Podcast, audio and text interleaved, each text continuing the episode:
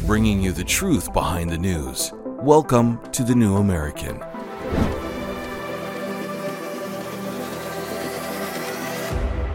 Welcome, everyone. I'm Paul Dragu. We're glad you can join us. Here at The New American, we take the most important news stories, we strip off the propaganda, and we bring you the truth. And because of that, we are one of the most censored publications in America. So if you enjoy the show, please share these episodes with others.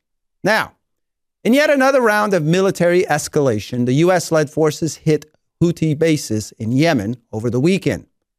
Also, Taiwan just elected Michael Lai, someone not approved by China, for president. We're going to discuss those stories. And during our action segment, we'll be talking about the Anti Agenda 2030 law going into effect in Tennessee.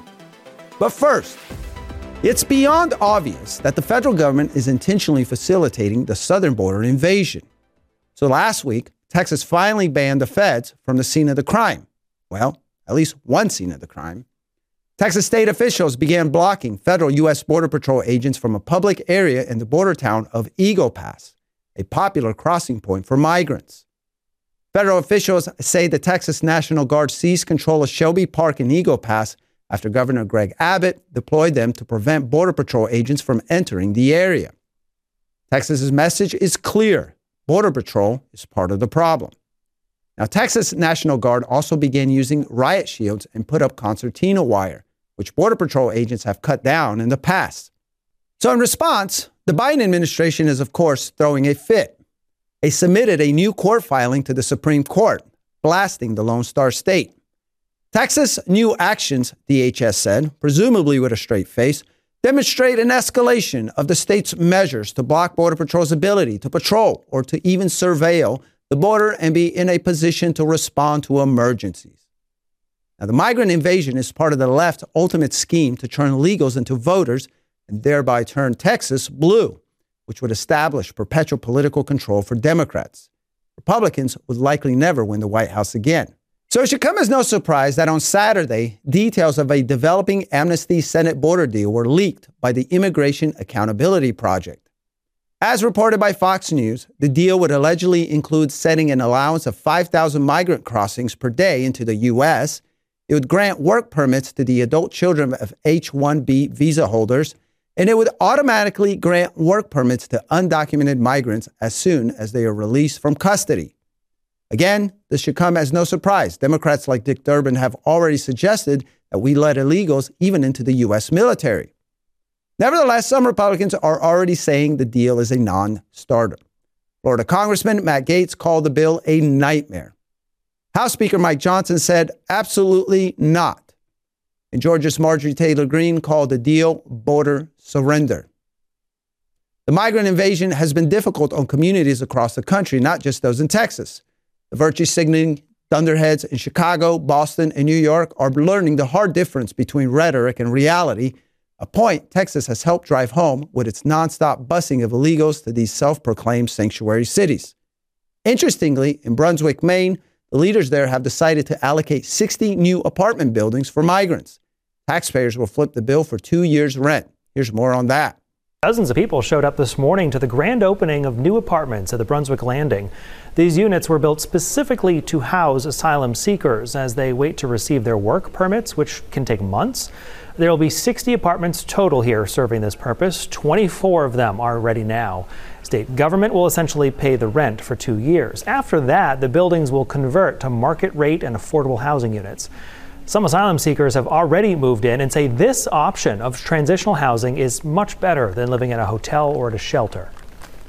In hotel, uh, there's rules and regulations, and uh, in a shelter too, we have so many people. We share kitchen together, we share the uh, restroom together. This is a very unique solution to a very exciting opportunity in our state. We have thousands of folks coming to Maine who want to make Maine home. And we're doing everything we can to uh, help that situation. Joining me to discuss today's stories is Executive Senior Editor of the New American Magazine, Steve Bonta. Hi, Steve. Hello, Paul. How are you? Uh, well, I'm well. It's uh, the situation here is pretty tragic in in all respects. You had mentioned how that footage shows these migrants trying to get through that wire, and you know that's tragic in its own I'm wondering though if, if the cold weather right now is causing them to have second thoughts. seeing all those people from presumably from Haiti and from sub-Saharan Africa, dressed, up, you know, bundled up against Yeah. the Maine winter. Of course, now we have sub-zero temperatures here in Wisconsin. And- But- and- but that, that, but I digress. It's that's not the significant the significant issue. The significant issue is that we have ongoing the greatest act of national betrayal in American history. I hesitate to use the word treason because it's rather narrowly defined in the Constitution. So we, we, let's not indulge in hyperbolic rhetoric. Mm. But it is it is absolute abject betrayal. It is being done deliberately. It is being done with malice aforethought. It is being engineered by the Democrat. And of course, it's very clear they're happy to to set forth now a new deal in which they get everything they want, which Yes. is a- a- this was the plan all along. they want now legislative imprimatur of this this lawless behavior. Okay, so they're saying in effect that the days of legal immigration are done. We are ending all restrictions. People simply have to go down and wait in line, and 5,000 people a day can simply troop into the United States. Yeah. And this will all be done with the full, now with, with the full compliance of Congress if it passes. The barrier separating us from that reality where the America ceases to be by all um, for, for all intents and purposes, certainly de jure an independent country is very thin indeed. We have a very tiny majority of Republicans. Thankfully, it would appear that uh, the non freedom caucus portion of Republicans are also sufficiently outraged that they're going to stand. It, it's it's now really obvious what is happening. Of course, they used this play once before. It was far less blatant, but the mass amnesty under the Reagan administration, after years and years and years of Democrat facilitated illegal immigration, primarily into California, successfully transformed that state Yeah. from a red state that used to elect Republican governors like Ronald Reagan um, and into a blue state where people look at it now and say, well, you know, it might as well be a foreign country. It might as well be part of China. Yeah. It has literally nothing to do with the rest of the United States politically. it's a one party state. It's a one party state. It's It's, a wasteland. diverged completely culturally, legislatively, constitutionally, fiscally. It, you know, oh well, not fiscally. It continues to demand, you know, lots and lots of taxpayer subsidies from the rest of the country. Yeah. But people are fleeing California in droves. People with any sense, frankly. And it's a pity because California, once upon a time, was one of America's It's a beautiful state. it's great a beautiful weather. state. It was a great success story. It was a place where Yeah. people up and coming who wanted to succeed went. That is no longer the case. Yeah. Now, of course, that state is Texas. So, correspondingly, the left have changed their focus, having destroyed California as, as, as the obstacle it once was to the d- designs of the radical left and transforming it into a tool to advance their purposes. They're now doing the same thing on a much larger and more egregious scale Yeah. in Texas. I, I want to go to the uh, border patrol element here, as uh, we know, as I mentioned in the beginning. There, I've known border patrol agents, and as far as I know, the ones I've known, and as as we hear about, these are most of them are good, patriotic people.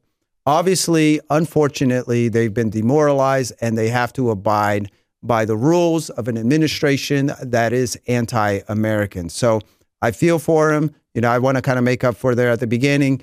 I don't think they were personally the problem, but obviously Texas sees them as the problem because they get the the Yeah, well, I mean, when I when I used to live in southern Arizona, I spent a lot of time hiking in the border ranges, and, and I'd run into the you know the border control agents, and I always made a point of thanking them for their Yeah. service and being nice to them and so forth.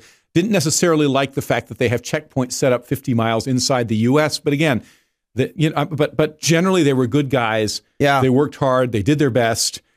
Yeah and yeah under, I mean, under even then very adverse circumstances. I can't even imagine what, what be they're like dealing with it now. Yeah, exactly. I also watched. Uh, I was doing some woodworking or whatever, and I watched the Mayorkas impeachment hearing, and it's just incredible to see that the the GOP is still operating as if. Um, as if there isn't a subversive administration in charge. They're still trying to play by the rules. Meanwhile, They're in Mayor- denial. They're yeah.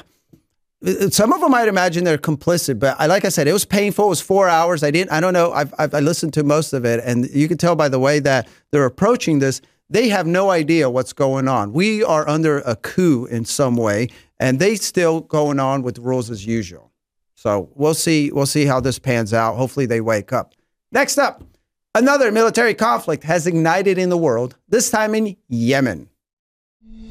In 1988, the John Birch Society produced a documentary so predictive, it's as though they had a time machine. Out of Control Immigration Invasion was produced and hosted by investigative reporter William F. Jasper and looks at the growing problem of unrestricted illegal immigration that, in 1988, already saw upwards of 10 to 20 million illegal aliens within the borders of the U.S. Unknown agents from around the world using the southern border as easy entry. Certainly, some are innocent families escaping hardship, but also certainly some are criminals, potentially terrorists is it not appropriate that there be some criteria for the entry of any sovereign nation? Why should the US be different than Canada, Germany, Russia, Japan, or every other country on the planet?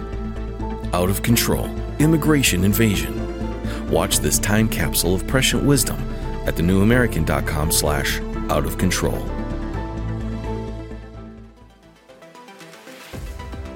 Folks, for more non propaganda news and in depth analysis from the New American Magazine, make sure you have a subscription to our twice monthly print edition of the magazine. The New American Magazine has been telling the truth and accurately projecting policy and cultural trends since 1985. We are the official magazine of the John Birch Society, which was founded in 1958 to stop the New World Order. No other magazine has been as accurate and for as long about where policy and culture were heading than the New American. You get a subscription online at thenewamerican.com. Just hit the magazine tab on top and then hit subscribe on the drop down. If you prefer, you can call for a subscription 1 800 727 8783, Monday through Friday from 8 to 5 Central Time. That's 800 727 8783. On Friday, U.S. led forces struck multiple targets in Yemen.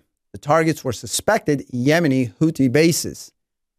The, the strikes were a response to the Houthi drone and missile attacks against commercial and military ships in the Red Sea.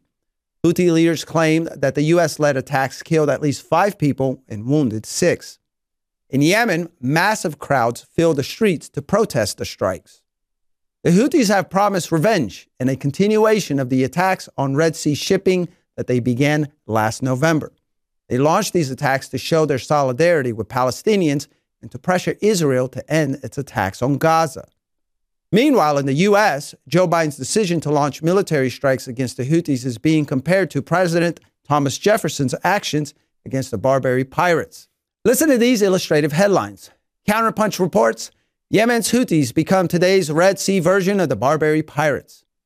And from the Washington Examiner, the U.S. must uphold freedom of navigation.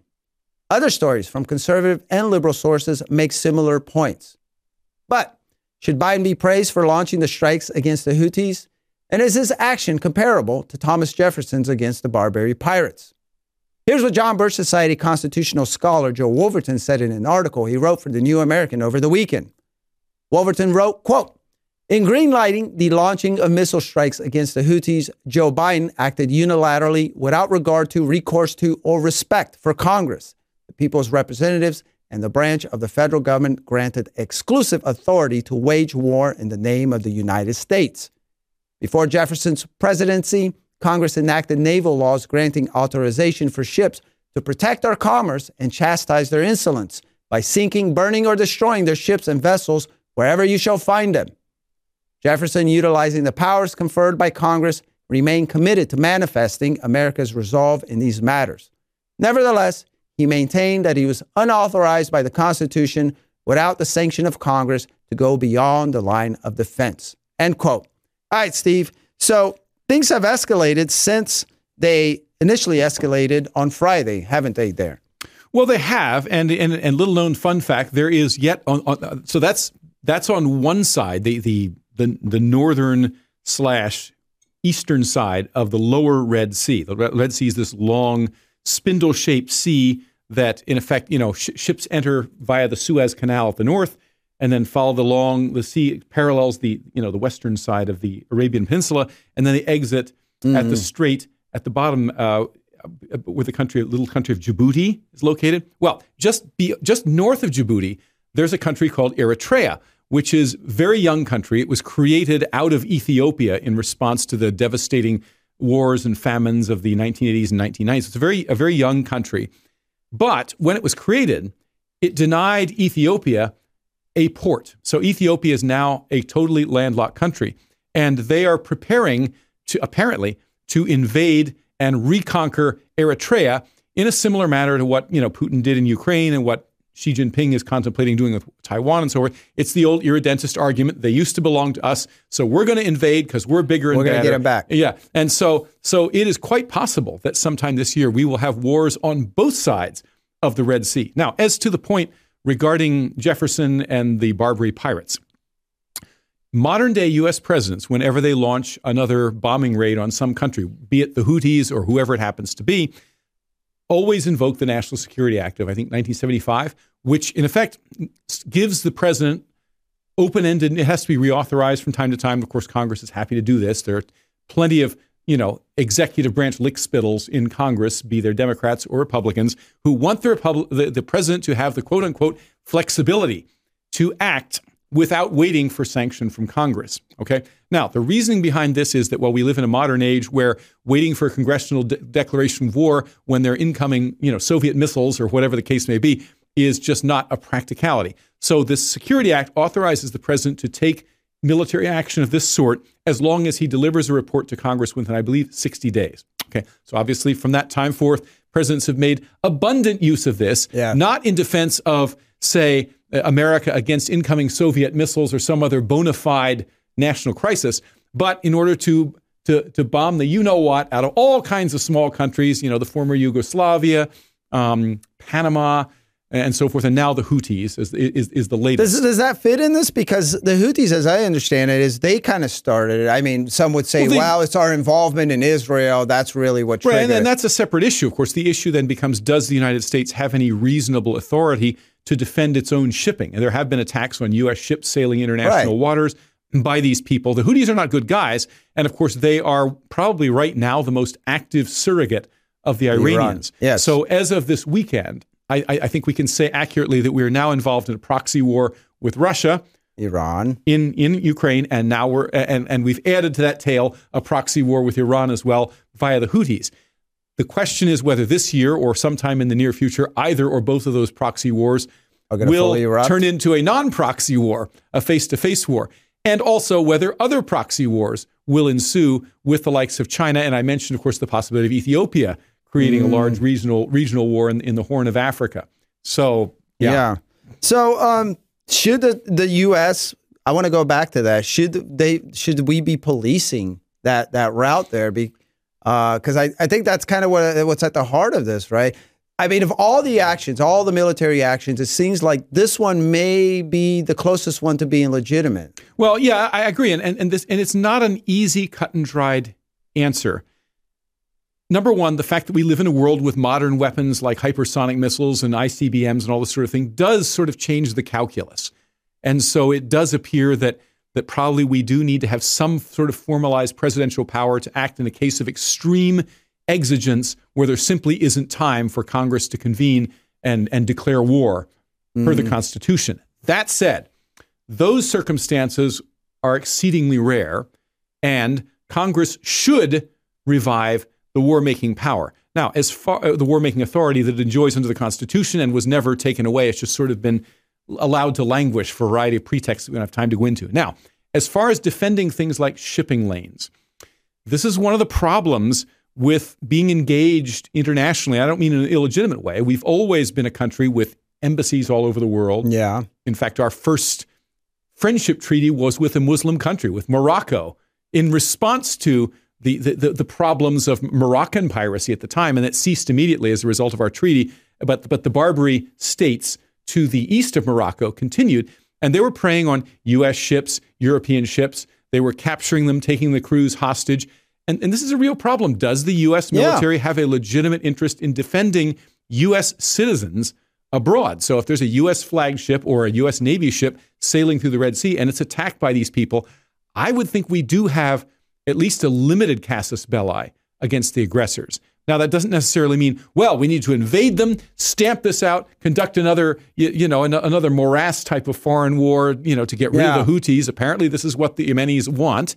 The Houthis are the de facto power running the country. The insanity in Sana'a Yeah. is not likely to end anytime soon. It's no different than, than Hamas running Gaza, is But it? yeah, but I mean, but the idea that well, all we could do is defend our own shores presupposes, well, we better pro- bring home all of our embassies, not just the military bases overseas. I, I would mm. agree with much, much of that, but close all our embassies.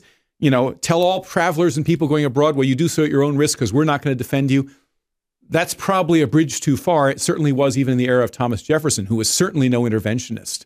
Yeah, yeah. I mean, things are, you know, that kind of plays to when the left says that the Constitution is outdated. I'm not saying that you're saying the Constitution no, absolutely not. is outdated, but are there are there changes, or is how how do we get around this? Well, I, again, I think I, I, think you know some sort of a.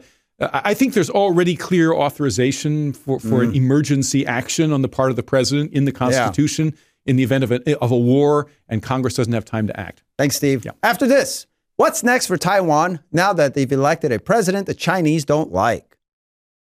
Sophia paused before the door. It read Department of Biodigital Convergence. Just inside was a new world, a better world, the one of everlasting life, of no pain, of no loss, of no problem. She entered the chamber and her surroundings changed. She saw around her an infinite field of waving golden grain surmounted by cloudless blue sky. The AI voice whispered gently in her mind, Welcome to the singularity. She couldn't see it and couldn't feel it, but her body had almost instantly been covered by a swarm of tiny gray multi legged bots that melted through her clothes and into her skin. Not perceiving the nightmare, her eyes had already been consumed and the rest of her body was dissolving as the bots digested her flesh. She felt only a warmth suffusing her being. Drowsy, she drifted to sleep, and her last thought was one of panic. Would she ever wake? Could a nightmare vision like this be an outcome of the much hyped transhumanist technological singularity? Enter the world of the future as illuminated by the experience of the past in Endgame the new book by Dennis Behreandt, the publisher of the New American Magazine, and find out how the disastrous COVID pandemic response fits with the technocratic elite's thirst to create a transhumanist utopia. Get Endgame from shopjbs.org with free shipping with code ENDSHIP, E N D S H I P. Or get Endgame and the Great Reset Collector's issue of the New American Magazine and get free shipping plus an additional 20% off both with code N20, END20. The New American has just released our latest bookazine, a collection of articles on self reliance. It's called Self Reliance Foundation of Freedom. Without individual responsibility and without the ability to take care of ourselves without government help, we cannot be free. In this polished collector's edition, we have articles on a number of important topics, including the self sufficiency of the founders, preparing for a worst case scenario, firearms self reliance, building a wood shack, and the importance of community, among many other topics. Now, the authors of the articles are experts in their fields. We encourage you to get a copy. You can order your copy at thenewamerican.com forward slash shop, or you can call our office at 800 727 8783. However, you do it, make sure you get your copy of Self Reliance, the Foundation of Freedom. Michael Lai, the presidential candidate for Taiwan's ruling Democratic Progressive Party, won the January 13 election. This is the first time that any political party in Taiwan has won a third consecutive term. However, Lai only captured 40% of the vote in a three way race, and the DPP lost control of parliament. So Taiwan will have a divided government. China had portrayed the election as a choice between war and peace. Lai's running mate was Taiwan's envoy to the U.S. Beijing hates Lai and his running mate because they advocate for Taiwan's sovereignty and right to self determination. Following his victory, Lai said he was determined to safeguard Taiwan from continuing threat and intimidation from China. And he said he plans to maintain the present status quo in the Taiwan Strait. He also said his administration will use dialogue to replace confrontation in its diplomacy with Beijing. Lai said this in a victory speech, quote, I want to thank the Taiwanese people for writing a new chapter in our democracy. We are telling the international community that between democracy and authoritarianism, we will stand on the side of democracy. End quote. China, who's mad about the outcome, reiterated that there is only one China. And this is in lockstep with the Biden administration. On Saturday, Biden was asked about his reaction to the Taiwan election results. And Biden said, We do not support Taiwan independence. Steve, I find that interesting because was it a couple months back when she she was in San Francisco Biden said something that was true, and that is that she is a dictator. So why does he not support independence from a dictator? Well, it's a complicated story, and I'm not sure we have time or that it would be, you know, judicious to go into it in detail. But suffice it to say, back in the late 60s through early 70s, there was a movement in the world to shift away from rec- recognizing the independence and legitimacy of the Republic of China, which is the official name of the, the regime in Taiwan, okay, and to shift over to communist China or Red China, as it was then popularly known, particularly in the United States. But the condition that was laid down by Red China, the China of Mao Zedong and his successor Deng Xiaoping, was if you, re- if you recognize us, that'll entitle you to travel and trade and diplomatic relations and all that the, the, goodies that go with that, the possibility of investing in, in China and making money and so forth. But you have to renounce Taiwan. You have to say you, you, you can't have relations mm. with both regimes. Okay. So most countries, seeing you know dollar signs flashing between their eyes, ka-ching, ka-ching, decide, oh well, yeah, I guess you know freedom is not that important. Yeah. so so they all, sh- including the United States, shifted over to recognizing uh, China, but they've maintained this bizarre fiction uh, ever since, in the decades since, that, well, Taiwan is a de facto country, but it's not a de jure country. And so we're going to send informal emissaries and maintain relations with Taiwan, speaking now for the United States and all the other countries that, that trade with Taiwan. But we're not going to actually call it a country, and we're not going to make we're going to make sure there are no high level visits and things of this nature. All this this weird and Taiwan, for its part, sends uh, you know sends representatives to places like the United States. In fact, the the vice president, the, the vice president to be, uh, Michael Lai's running mate, was a long time was Taiwan's longtime emissary to yes. the United States, the the de facto, if not de jure, ambassador to the United yes. States. So this weird fiction has been played out for decades. What's happening now is that Xi Jinping, who became dictator of China more than 12 years ago, said, "We're going to dispense with the fiction. We're not going to even pretend yeah. that this is." Taiwan belongs to us. We intend to invade and conquer it by force if necessary. We don't care about what the rest of the world thinks. Uh, we care what the Communist Party thinks. We have unfinished business from the you know the, the, the Communist Revolution, the Civil War in mm. China, which culminated in 1949. Okay, and uh, he's be- becoming increasingly stark. And so, but at the same time, he's been offering carrots and sticks and gradually, the remaining countries that, that persisted in recognizing Taiwan have been going over to China for the for the investment because China says if you recognize us, we're going to send a whole bunch of engineers to your country. We're going to get you into the Belt and Road Initiative. Yeah. We're going to start building bridges and dams. And this has ended up being too much for the likes of Honduras to resist. Honduras was was one of the last holdouts in Latin America. I think the only two remaining are Guatemala. Apparently, it's too much for us to resist. Well, Guatemala, leaving aside us, and in fact, uh, the day after the two days after the election, the tiny Pacific island nation of Nauru announced that it was switching over to the dark side. That What's, it was that it was so so. Taiwan is down to like ten or eleven countries left, of which the largest is Paraguay. Mm. That that that still stand right. on principle and recognize them instead of China. It sucks that we're not part of that. So that's that's a very quick encapsulation of this this this strange history. What do you see coming up now? Is as China going to make a move? Is there any indication? I know we've been talking about this. We actually talked about this Friday as well, but we were waiting to see the results of the election here. Well, I mean, I people always like to hedge on China, but I would say on balance, war is more likely than peace at this point. Now, on the peace side, China has begun purging its military yet again. That's the second time in, in, in, the last year and a half or so that Xi Jinping has embarked on an all out purge. He started right after the first of the year. He's been cashiering and disappearing top generals. And so, so there's, a, there's a state of fear in the Chinese military right now.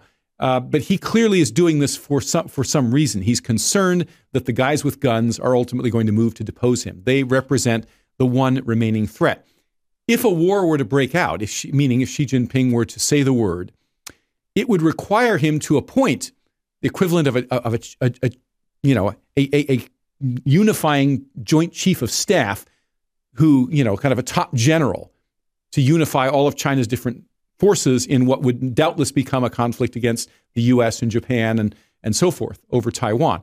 So he is cognizant of this. But on the other hand, his economy is circling the drain. Yeah He has apparently made incredible numbers of powerful enemies in, inside the Communist Party. Is that what? That's not. A Um, so his so his regime. Well, the rumor is that last year, so he did some very strange things last year. He canceled appearances at major international events and stayed in China. And the rumor was that there was actually a plot afoot to shoot down his presidential plane after one of these trips as he re-entered China Chinese airspace and Yeah. all this kind of thing. No one really knows, but there are a lot. You know, all is something rotten is is rotten in the state of of, of the of Denmark, and and no one outs no one really knows what's going on. So he may have little choice if he intends to safeguard his regime and ensure his literal survival, Yeah. not just his political survival, to start a war. He does have options. A lot has been made, including on the show, of the fact that you know invading Taiwan would be a formidable task, and it would if you're talking about the main island. But there are outlier islands. There's a whole string of them, Quemoy, Matsu, and so forth, along the coast. There's the Penghu or Pescadores Islands in the middle of the strait. Uh, there's um, Pri- uh, Pratas Island in the South China Sea, not far from Hong Kong, which is garrisoned by Taiwan. All of these, I think, you know, if you look at them, are a possibility. He could seize them and basically start wresting outlying territory from Taiwan. Even Orchid Island off Taiwan's southeast coast Yeah. might might not might be difficult to defend. And and then and say in effect to his people, oh look, well we haven't got the main island yet, but we've taken some of their territory. You know, we've absorbed these, and it's only a matter of time because now we're going to garrison them, and then we're going to just island hop until we have the main island surrounded. what was his- so there there is there is a military solution to it technically, and I would not be surprised if they acted on it this calendar year. Was his other plan, was Xi's other plan to have a puppet installed this president that he can then work and have something, a more peaceful, fluid transition of Taiwan back into China officially? Was that kind of. Well, I think that's been the, the, hope for a long time. And prior to Xi's arrival as dictator, there was there, there was a thawing of relations between Taiwan and the mainland because the perception in Taiwan was, well, hey, maybe they're going to get capitalism and become free and so forth. When Xi became elected, it was clear that that was a vain hope. Yeah. Well, thank you, Steve, for that analysis. After this, we're going to discuss some good news, some action related news that's coming out of Tennessee.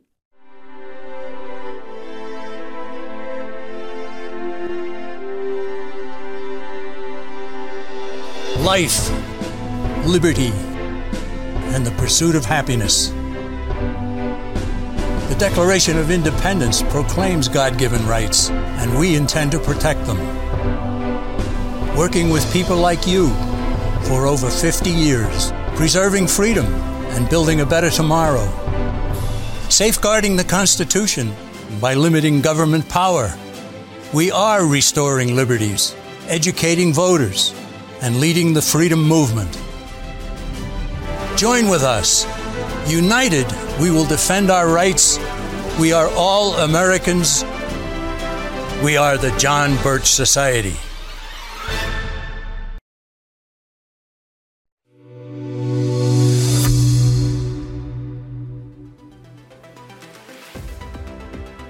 Volunteer state has enacted legislation banning state and local involvement in Agenda 2030. The New American reported that SB 1147 is now law. This is proof that we can win. We're going to bring John Birch Society researcher Peter Rykowski in to talk about what happened in Tennessee and how those of you in other states can get something like this accomplished there. Welcome, Peter. It's great to be on, Paul, as always. Yeah, so this is certainly good news. Um, this was legislation that was passed through last year, and now it is law.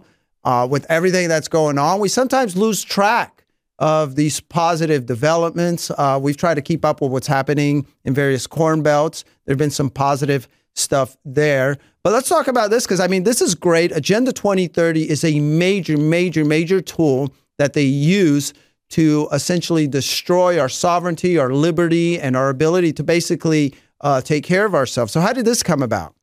Yeah, so this bill, the Tennessee enacted it last year, as you mentioned, and it's a really great bill.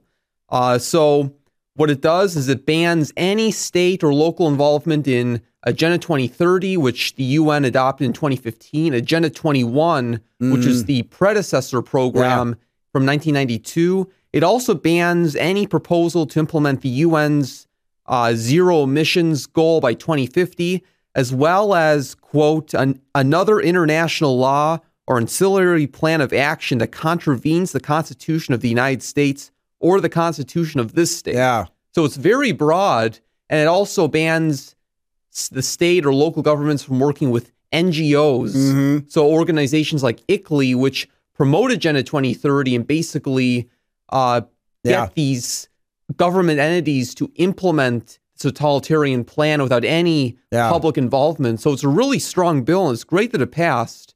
Uh, I know I don't know the details, but I know that there were JBS members Yeah. working behind the scenes to get this enacted. Yes, and thankfully the legislator, uh, you know, listened and Mhm. actually got this passed into law. And the governor signed the bill, so it's really great to see. It's a really strong bill. I um Uh, over the weekend I was we were trying to get some of those folks on. It's it's somewhat you know, but I want to bring. The, I'm glad that you brought that up because JBS members have been involved in this. This is, I think, a prime example of what the actions that we encourage members and even supporters to take. You know, we have this action segment. I think we're one of the few news shows that have a emphasis on action, and the reason we do that is because it works. This is a classic example of it working, and it's it's it's not sexy work, right? I mean, what we ask folks to do is we ask folks to share information. We ask folks to reach out to their legislators, to uh, local and state and and uh, well, state legislators, and obviously their their local officials as well. And this is what comes about it. It's it's a slow process a lot of the times, but eventually they get it. I mean, we've seen from our notes here at JBS that there are a lot of governors, a lot of legislators, even those who don't say it out loud, who understand that Agenda 2030 is a threat. They understand that it threatens our national sovereignty. So it's not, it shouldn't be as hard as perhaps some may think it is because a lot of legislators see what's happening. It's why they got involved. Right. Yeah. And and it and it's not only uh, you know we see these bad things happening. So Agenda 2030, we see the climate change agenda, mm-hmm. we see all this going on. But it's really important to show people that there are solutions. Yes. You know, there's more than just exposing the bad, but actually getting solutions, good things enacted into law. And this is an example of the American people pushing back against this, this agenda, actually doing something positive Yeah. not only to expose what's going on, but to reverse the situation and to protect our constitutional rights. Yeah. And I'd imagine there are other states in the same condition or status as Tennessee. That being, I, I'm sure it helped that I guess their their uh, their legislature is probably Republican, and obviously they have a of a Republican governor. But there's lots of states like that. So if you look at Tennessee, what do you think? Is it possible that other states could pull off the same anti- passing the same anti-agenda 2030 legislation? It certainly is. I mean, it's really a matter of uh, public citizens just going to their legislators, uh, saying, "Hey, you know, Agenda 2030 is a huge problem. You know, we're seeing it being implemented in the U.S. We're seeing it implemented around the world, and you know, we need you to enact laws to protect Yeah. our property rights, to protect our other rights that are protected under the Constitution." Yeah. And now uh, citizens have this law and others to point to saying, hey, this was actually enacted in, in another state. Let's let's have it done in our state. Do we have any? Um, well, let me rephrase that. What legislative alerts do we have to help people in regard to this? I know we have state legislative alerts and we have federal. Um, is this where state legislative alerts would come in handy, or is there a federal legislative alert that's related to this as well? We have actually both. So we have a state legislative alert titled Outlaw Agenda 2030 Schemes. So for all state legislators in all 50 states, uh, that anyone can easily use to encourage your state legislators to enact legislation similar to what was just done last year in Tennessee. And then the federal level, we have our Get Us Out of the United Nations alert because the United Nations is behind all this. Agenda 21 is and, Gen- and, and Agenda 2030. They are U- United Nations plans, and the UN is very actively pushing this. Yeah. And these NGOs that promote this upon local governments, state governments, they're working with the UN. Yeah. So this bill in Tennessee recognizes this, Mhm. and a big part to pushing it back against Agenda 2030 is getting Congress to pass legislation to get us out of the United Nations. We have a legislative alert for that, and all of that can be found At at jbs.org forward slash alerts. Yes, and you or, or you, and even if you just go to jbs.org, you go to take action, and you'll see legislative alerts, uh, and and you'll find them all there. A lot of this just comes down to educating. That was one of the main. If I I don't know if it was, I would argue as the main component of Robert Welch, which was the found, who was the founder of, of JBS. He had this saying, "Education is our total strategy, and truth our only weapon." And that the whole idea was that if we could get people to understand what's truly going on, the schemes of the globalists and the conspiracy, as we have called it in the past, then we can get this legislation. We can get people to wake up. We can get entire states to push back. And once you have this, you know, a, a whole host, you know, multiple states, now you have a really powerful movement. When you have a lot of states in the United States saying this is not what we want, we want to be sovereign, then you get a lot of traction because what the polls are showing, especially with climate change, that most people, it's not their primary concern at all. It's not even close. And so I think the popular sentiment is already on the side, our side. It's just a matter of organizing.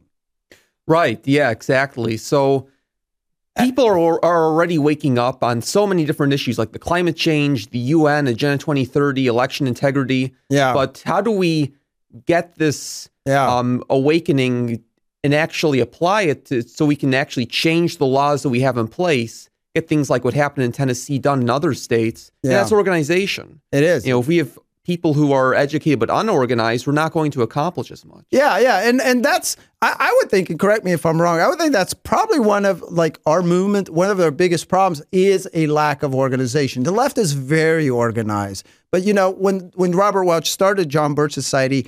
That's another reason he started is because he realized we need organization. We are going to form a an organization uh, that is organized uh, because that's what's lacking they're organized, they have a scheme, they have a plan. Meanwhile, we're all kind of like everyone gets off on these tangents, Article 5, this and that. And meanwhile, they're accomplishing just because we're not necessarily organized and united. But the John Birch Society is. We've been doing this for 65 years. Now, you're also a chapter leader here in Appleton, so you know a little about that, that as well, huh? Yeah, that's right. Yeah, so organization is essential, and that, that, that, that as you mentioned, that's why the John Birch Society exists. So then we can uh, actually accomplish change, Yeah. restore and protect our U.S. Constitution and our liberties, and in an effective way, and to push back against this agenda that seeks to destroy what the founding fathers built for us. Thank you, Peter Rykowski. And thank you, everyone, for tuning in to another episode of the New American Daily. Remember to visit thenewamerican.com for more truth behind the news. And please join us again tomorrow for another episode.